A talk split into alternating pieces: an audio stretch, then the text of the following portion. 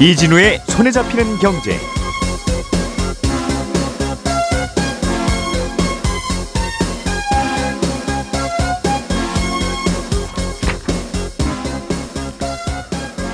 안녕하십니까, 이진우입니다. 올해 들어 연초부터 세금이 덜 걷히고 있습니다. 그래서 세수 펑크 우려가 나오고 있는데, 경기도 안 좋아진 데다가 세금을 그동안 좀 깎아준 영향이 큰 것으로 분석되고 있습니다. 정부가 2분기에 전기요금을 올릴지 말지 결론을 못 내고 결정을 보류하기로 했습니다. 미국 정부가 중소형 은행들에 대한 관리 감독을 강화하기로 했다는 뉴스도 들어와 있습니다. 오늘 이 뉴스를 자세하게 정리를 좀 해보죠. 4월 3일 월요일 손에 잡히는 경제 바로 시작합니다. 우리가 알던 사실, 그 너머를 날카롭게 들여다봅니다. 평일 아침 7시 5분 김종배의 시선집중.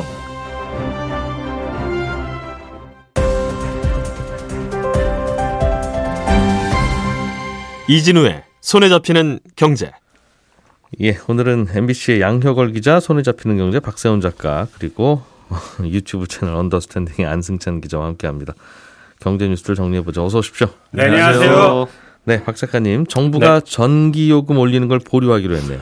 그렇습니다. 원래는 지난주 금요일에 2분기 요금을 올릴지 아니면 동결할지, 뭐 지금 내리긴 힘드니까요, 이걸 정했어야 했는데 결정을 잠정 보류하기로 했습니다.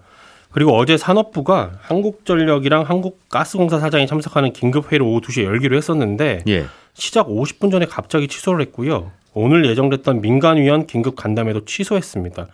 상황 점검에 시간이 더 필요하다라는 게 산업부의 설명이긴 한데, 보통 때 같으면 그냥 그랬구나 하고 넘어갈 수도 있는 뉴스지만 이거는 좀 의외라는 얘기가 나오는 게, 지금 한국전력이 재정 상황 안 좋은 건 뭐 전 국민이 다 아는 사실이고요. 예. 그래서 2분기에는 올릴 거라는 게 거의 기정사실이었거든요. 왜냐하면 2분기에 못 올리면 3분기에 올리는 게 더 힘들어요. 3분기는 여름철이라 에어컨 사용을 많이 하기 때문에, 예, 전기 사용량이 확 늘어서 3분기에 요금을 올리게 되면 전기요금 올라가는 효과가 더 크게 느껴져서 그렇거든요. 그래서 2분기에는 올릴 거라고 다들 생각을 했었던 건데, 근데 2분기에 올려도 3분기에는 올라간 요금을 내야 되니까. 그렇죠. 특히 그 3분기에 에어컨 많이 쓰면 고지서 받아보는 그 이제 늦여름쯤이 되면 깜짝들 놀라겠네요. 그렇습니다. 예. 또 올리게 되면 물가 부담이 너무 크다는 게 정부가 결정을 보류한 이유고, 그러면서도 또 동결은 아니다 이렇게 얘기를 했거든요. 그러니까 올리긴 올린다라는 건데, 그래서 한천 측에 물어보니까 당분간은 1분기 요금을 적용을 할 거고, 분기 중에 혹시 요금 인상안이 발표가 되더라도 이걸 소급 적용하진 않는다 이렇게 얘기를 하더라고요. 소급 적용을 안 한다는 게 무슨 뜻이에요? 원래는 2분기에 올라간 걸 그대로 적용을 했어야 되는데 4월 1일부터 소급, 네, 적용을 하는 게 2분기 시작부터 정상인데, 그건 안 하겠다라는 겁니다. 중간에 발표돼도 5월 말일부터 하면 5월 말부터 적용한다. 그렇습니다. 예. 또 다만 얼마나 올릴지는 아직 아무도 모르는 일입니다. 이게 뭐 진즉 올렸어야 됐던 게 계속 쌓이다 보니까, 네, 한꺼번에 올리려니까 힘들죠. 그렇습니다. 다음 달까지 막 10kg 빼야 되는 뭐 그런 권투 선수 같은 건데. 네. 이거 참. 어느 정도 올려야 그러면 한국전력의 적자가 해소가 된다고 계산이 나오고 있어요? 작년 말에 산업부가 계산한 게 있는데, 한국전력의 적자를 해소하려면 적어도 올해 킬로와트시당 51.6원을 올려야 합니다. 이 정도로 올리면 계산이 좀 복잡하고 어려운데, 대략 4인 가구가 작년보단 2만 원 조금 안 되게 더 내는 거거든요. 한 달에 2만 원씩 더 내면? 네. 매년 이 정도로 올려야 2026년쯤 가서 적자가 해소될 거다, 이런 계산인데, 그래서 지난 1분기에 킬로와트시당 13.1원을 올렸고요. 나머지 2, 3, 4분기를 비슷한 폭으로 올려야 되는 건데, 어떻게 결정을 할지는 두고 봐야 할 일입니다. 그러니까 약 4년에 걸쳐서 지금까지의 적자를 해소하자는 목표라면, 그렇습니다. 한 달에 한 2만 원 정도씩은 더 내야 된다, 평균. 네. 그런데 지금 한 달에 한 5천 원 정도 더 내는 거는 올려놨는데, 네, 그 다음부터가 벅차다, 그 말이군요. 그렇죠. 그러면 2만 원 정도 올려야 적자가 더 늘어나지 않으면서 밀렸던 적자를 갚을 수 있는 수준인데, 그것도 1년 만에 갚는 게 아니라 한 3, 4년에 걸쳐서 갚는 건데, 네, 그렇게 안 하면 적자가 더 쌓이겠네요. 쌓이죠. 일단 작년 영업손실이 32조 원이에요, 한전에. 그리고, 예, 올해 1분기에도 5조 원 넘는 적자를 기록할 걸로 보이는데, 또 한국전력이 돈이 모자르니까 채권을 계속 찍고 있는 게 또 문제거든요. 또 올해 한전채 발행액이 지난달 24일까지 석 달 동안 7조 원이 넘습니다. 그리고 누적으로 계산하면 74조 원이에요. 이렇게 보면 연말에는 한전의 누적 회사채가 한 100조 원을 돌파할 거다 이런 전망도 나오는데 예. 이런 상황에 또 지금 발행금리도 계속 오르고 있거든요. 그러니까 이자 부담이 커진다라는 건데 2월에 3.8%고 3월에는 4.25%입니다. 지금 채권 발행하는 금리가. 예. 그래서 지금 한전이 지금 매일 부담하는 이자만 대략 13억 원 가량으로 추산이 되고 있습니다. 뭐 갑자기 전기요금이 올랐으니까 이제 나중에 좀 천천히 올려서 내게 하자. 갑자기 네. 힘드니까 그거는 충분히 이해는 되는데 언제까지 그렇게 할 수 있을 거냐 하는 것도 고민이고. 그렇습니다. 어쨌든 그래서 뭔가 좀 이제는 결단을 내려야 될 때가 이미 지났는데 지난번에서도 선거 앞두고 못 올렸고 네. 이번에도 또 선거가 다가오니까 또 쉽지 않고. 그렇습니다. 그렇군요. 알겠습니다. 양효걸 기자님. 네.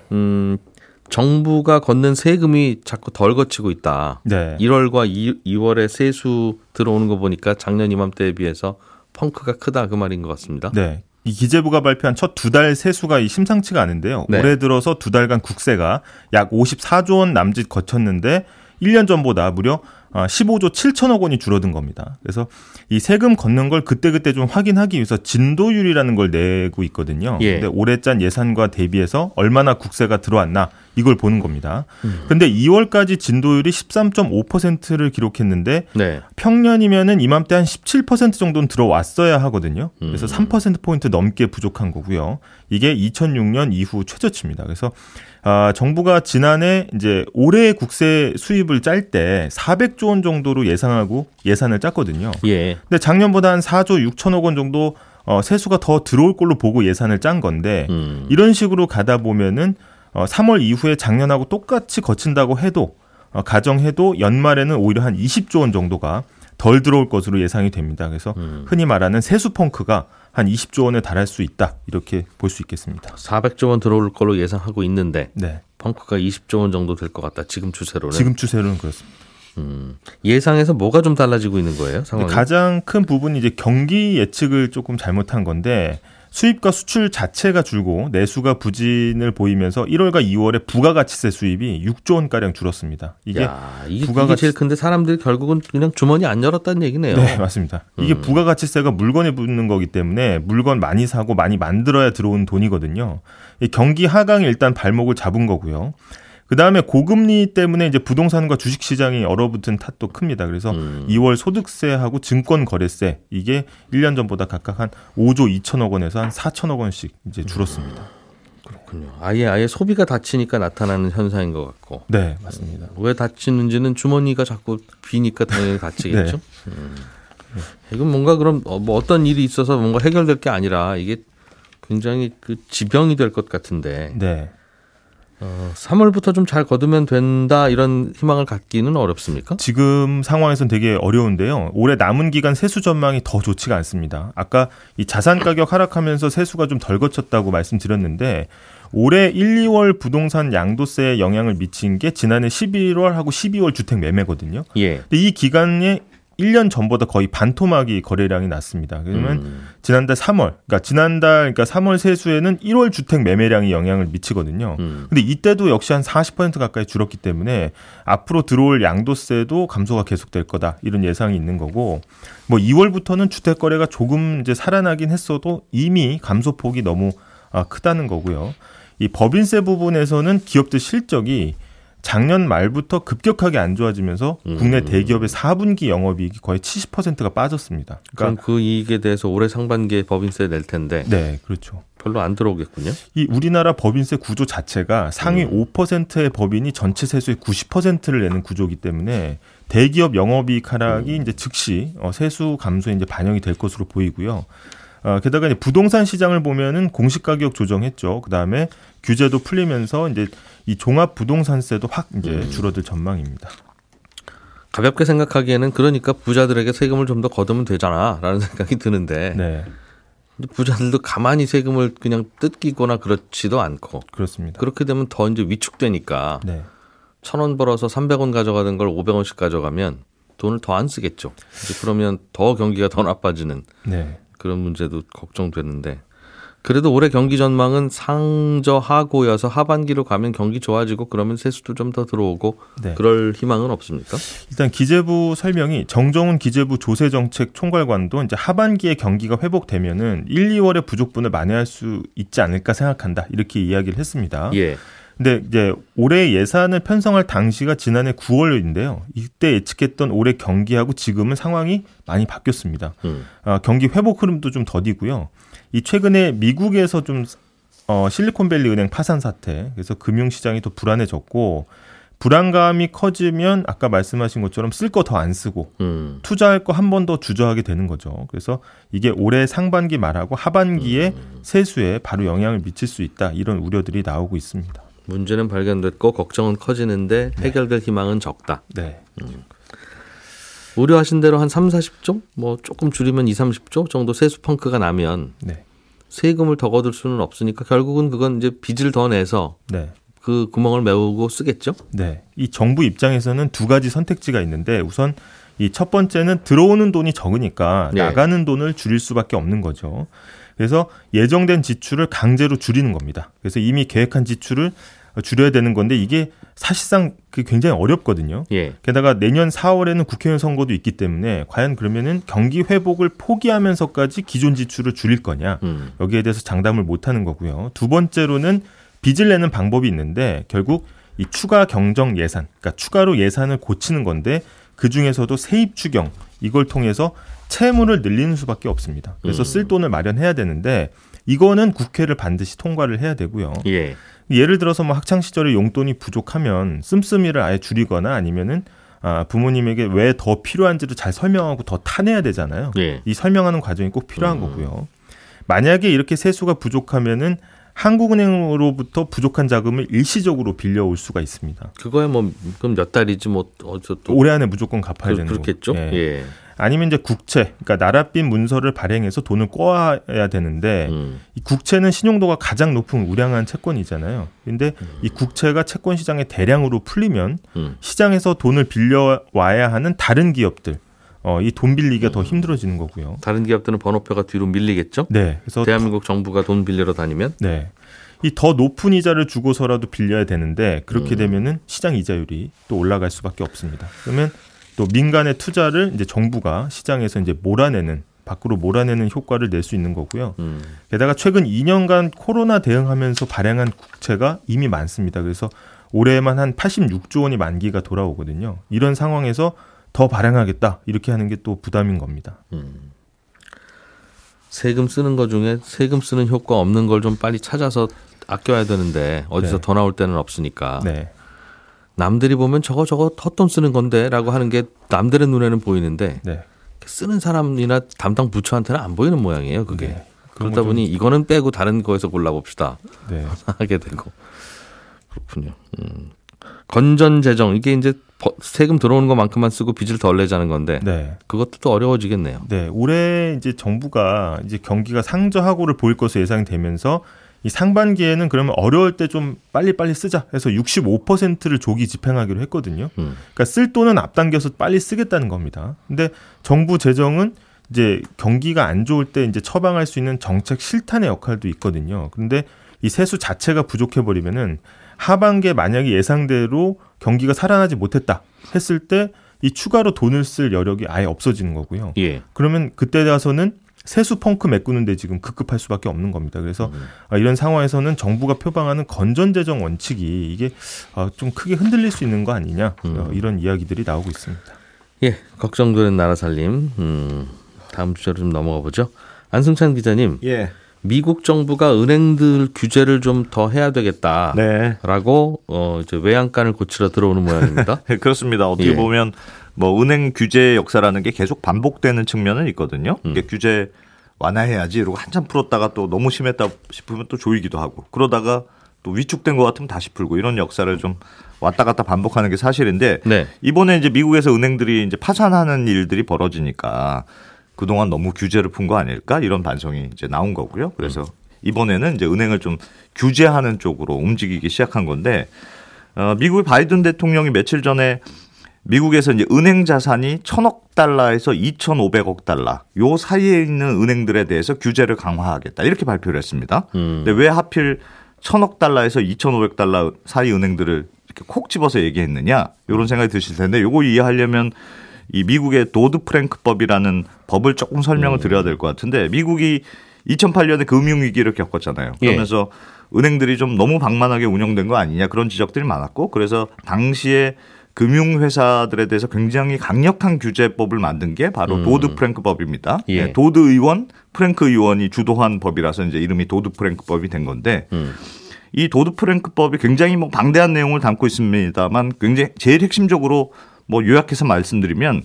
금융안전감시위원회라는 기관을 새로 만들고 예. 특히 이 기관이 자산이 500억 달러, 우리 돈으로 치면 한 65억 원 65조 원 이 정도 이상 되는 금융회사들의 경우는 시스템을 유지하는데 특별히 중요한 데 있는 금융회사야. 아, 큰 회사다 이 말이고. 그렇습니다. 큰 금융기관이란 말이군요. 네, 그래서 요 은행들은 특별히 별도로 관리한다. 요게 핵심적인 내용입니다.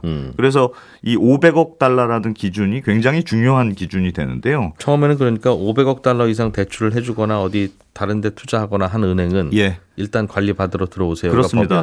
이 정도 규모면 우리나라로 치더라도 인터넷 은행들 제외하고 시중 은행들이 전부 다 포함되는 기준이에요. 그런데 트럼프 정부가 들어서면서 금융 규제를 좀 완화해 주는 쪽으로 분위기가 확 바뀌게 되거든요. 그래서 도드 프랭크 법도 일부 개정이 되는데 그때 바뀐 대표적인 내용이 이 특별히 깐깐하게 관리를 받아야 하는 시스템적으로 중요한 은행 요 기준이 500억 달러에서 2,500억 달러 이상으로 대폭 높아집니다. 아주 큰 은행만 관리하고 네. 중간 사이즈 정도로 보여지는 은행들은 그냥 또 자유롭게 하도록 두자는 그렇습니다. 변화였군요. 그래서 이렇게 바뀌면서 미국의 상위 12개 은행, 굉장히 큰 대형 은행 빼고 중기업급 은행들은 다 규제에서 빠지게 되거든요. 특히 예. 지역을 중심으로 영업하는 지방은행들은 규제에서 거의 다 벗어나게 되는데 이번에 파산한 실리콘밸리 은행이라든가 시그니처 은행 이런 은행들이 딱 자산이 1,000억 달러에서 2,000억 달러 요 사이에 있는 은행들이에요. 예. 그러니까 트럼프 정부 때 은행 규제 완화의 혜택을 본 대표적인 은행들이고 그러다가 이번에 파산하게 되니까 백악관 입장에서는 지난 정부 때 은행 규제를 너무 많이 풀어줬다. 그래서 이런 일이 벌어지는 거 아니냐 이런 생각이 드는 거고 이참에 트럼프 정부 이전으로 금융 규제를 좀 돌려야 되겠다 이렇게 선언한 거라고 보시면 되겠습니다. 그러니까 크기는 꽤 큰데 규제를 완화해서 관리를 안 하던 예. 꽤 덩치 큰 은행들을 일단은 집합해서 점검을 좀 해보겠다는 뜻인가 봐요. 그렇습니다.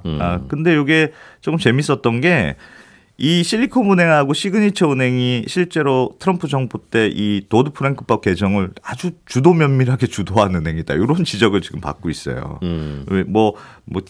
여론을 돌리려고 좀 언론 플레이를 하는 측면도 있겠습니다만 실제로 조금 움직인 건 사실이거든요. 예를 들면 도드 프랭크법의 한 주도적인 인물이 프랭크 의원이라는 사람이잖아요. 도드 프랭크법은 규제 강화하는 법이라고 말씀하셨죠? 그렇죠. 근데 이 프랭크법을 도드 프랭크 법을 만들었던 프랭크 의원이 예. 의원을 그만두고 지금 어디에 취직해 있냐면 시그니처 은행에 취직을 했었습니다. 아. 시그니처 은행의 이사로 영입이 됐어요. 근데 파산한 시그니처 은행이 왜 가상화폐 투자로 굉장히 많았던 그런 은행이잖아요. 예. 그래서 이 프랭크 의원이 시그니처 은행으로 옮긴 다음에 은행이 좀 가상화폐 투자를 좀 자유롭게 할 수 있도록 도드 프랭크법 개정을 해야 된다. 본인이 국회에 있을 때는 규제하자고 하고 법 만들어서 통과시켜 놓고. 예. 나와서 이제 은행 오고 나니까 네. 규제 완화해야 된다 이렇게 주장한 거예요.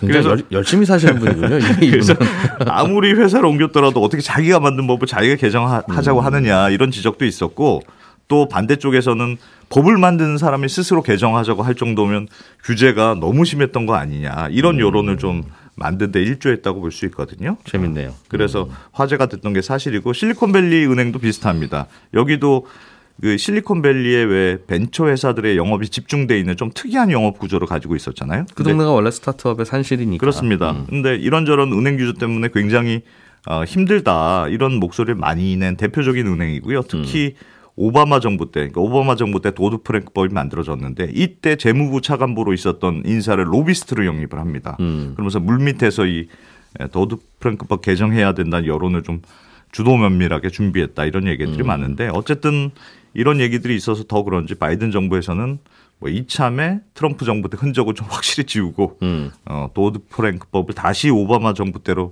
좀 돌려놓으려고 하는 것으로 보이는데, 그러니까 미국 정부나 한국 정부나 뭐 이전 정권 좀 지워버리고 싶은 게 비슷하긴 한데 네. 국회 구조도 똑같잖아요. 그렇죠. 여서야 돼. 그래서 이 지금 뭐 준비는 하고 있습니다만 미국 하원이 지금 야당이 공화당이 지금 현재 다수당이기 때문에 바이든 정부가 아무리 이렇게 얘기해도 완전히 이전으로 돌려놓기는 좀 어려울 거 아니냐. 그래서 일부 하위 규정만 좀 바뀌는 선에서 합의가 될 것 같다. 이렇게 예상하는 목소리들은 있는 것 같습니다. 최근에 은행 위기가 생긴 게 뭔가 규제를 제대로 안 해서 예. 좀 더 구체적으로는 말씀하신 듯이 기껏 규제 만들어놨더니 다 풀어줘서 예. 라는 뜻인 듯한데 구체적으로 그럼 어떤 규제가 풀렸고 그래서 어떤 규제를 더 조이겠다는 겁니까? 뭐가 문제라는 거예요? 이 도드 프랭크법이 굉장히 방대한데 제일 큰 게 예를 들면 스트레스 테스트를 의무적으로 받게 된다. 이런 점이 있습니다. 스트레스 테스트라는 게 예를 들어서 가상으로 굉장히 위험한 환경을 가정한 다음에 이런 환경이 오더라도 은행이 좀 잘 버틸 수 있도록 자본을 충분히 쌓아라. 뭐 이런 규제거든요. 예, 만약에 자본이 좀 부족할 것 같다. 그러면 앞으로 구체적으로 어떤 식으로 자본을 조달할지 계획안을 제출하세요. 이런 의무도 있고요. 그거 예. 승인될 때까지 배당도 함부로 못하게 되는 뭐 이런 규제도 있고 또 한꺼번에 인출이 막 이게 몰리더라도 어느 정도까지 버틸 수 있도록 현금 유동성을 확보하고 있어야 된다. 이런 유동성 규제도 굉장히 강화된 수밖에 없고 예. 이런 것도 있습니다. 이 도드 프랭크 법이 만들어질 때 이제 당시 은행들이 너희들이 무슨 대마불사냐 뭐 어려워지기만 할 때마다 국민 세금 넣어서 맨날 살리는 게 이렇게 말이 되느냐 예. 이런 분위기 속에서 만들어진 법이기 때문에 만약에 은행들이 파산하는 지경에 이르게 되는 그런 비상 상황이 오면 나는 이제 죽을 거니까 어떤 식으로 자산도 정리하고 배분하고 정리하고 이런 일종의 유언장 같은 계획서를 사전에 미리 제출하도록 하는 그런 규제도 있었거든요. 망하고 나서 우왕좌왕하다 보면 세금 투입되니까. 그렇습니다. 질서정연하게 퇴출되다. 그래서 실리콘밸리 같은 은행들이 그동안 이런 규제에서 다 빠져 있었는데요. 예. 앞으로 1,000억 달러 이상인 은행들도 규제를 다시 살린다는 거니까 이런 유언장도 앞으로 좀 써놔서 혹시나 있을 비상 상황도 대비해야 한다. 뭐 이런 규제도 들어가게 될 것 같은데 아무튼 굉장히 다양한 은행 규제들을 받게 될 것 같습니다. 스트레스 테스트라는 게 만약 이런 상황이 벌어지면 예. 어떻게 될 거냐 네. 이제 하는 거잖아요. 그렇습니다. 그런 거 가정을 좀 해봐야 되는데 만약 이런 상황이 벌어지면이라고 하는 그 시나리오는 예전에도 있었을 수도 있고 뭐 그런 시나리오를 적용할 텐데 네. 요즘은 말씀하신 대로 스마트폰으로 그냥 바로 예금을 확 옮겨버릴 수 있으니까 예. 예전에는 없었던 일이 벌어지는 시대여서 그렇죠. 그 시나리오를 어떻게 만들고 은행을 관리할 거냐. 이번에도 이렇게 갑자기 돈 많이 빠져나갈 줄 몰랐다는 거잖아요. 네. 그러니까 예전 기준대로 스트레스 테스트 했으면 뭐 어차피 통과 합격 받았을 건데 문제가 생긴 거라. 말은 이렇지만 실제로 맞습니다. 어떻게 할지를 들여다보면 쉽지는 않을 것 같긴 한데. 그런 측면은 있습니다. 근데 뭐 어쨌든 이번에 연준에서도 실리콘밸리 은행 같은 경우에는 좀 유동성 위험이 있었다 이런 지적을 한참 전부터 지적했는데 이 은행이 말을 안 들었다 이런 뭐 주장도 청문회에서 하긴 했거든요. 그래서 예. 우리가 얘기해도 좀 더 구체적으로 규제할 수 있는 수단을 좀 가져야 하는 거 아니냐. 이게 지금 정부 입장인 것 같습니다. 우리나라 은행들은 괜찮냐 하는 생각이 이제 들 때가 됐는데 네. 잘 모르겠어요. 우리는 약간은 온도 차이는 있는 것 같아요. 그러니까 지난해 10월에 당시에 이제 레고랜드 사태가 있었으면서 회사채 시장이 난리가 났잖아요. 예. 그래서 그때 은행들이 유동성 규제를 좀 완화해줬거든요. 현금 조금 덜 가지고 있어도 돼. 이런 식으로 규제를 완화해줬는데 그게 3월 말 4월 말까지 대체로 시한을 정해놨던 건데 일단 6월 말까지도 이걸 연장하기로 했거든요. 그러니까 우리의 경우에는 지금 은행 리스크로 번지는 문제보다는 혹시나 돈줄이 너무 막히면 안 된다. 이걸 좀 더 걱정하는 분위기는 같습니다. 자, 저희는 내일 아침 8시 30분에 또 경제 뉴스 모아서 정리하러 돌아오겠습니다. 내일 뵙죠. 이진우였습니다. 고맙습니다.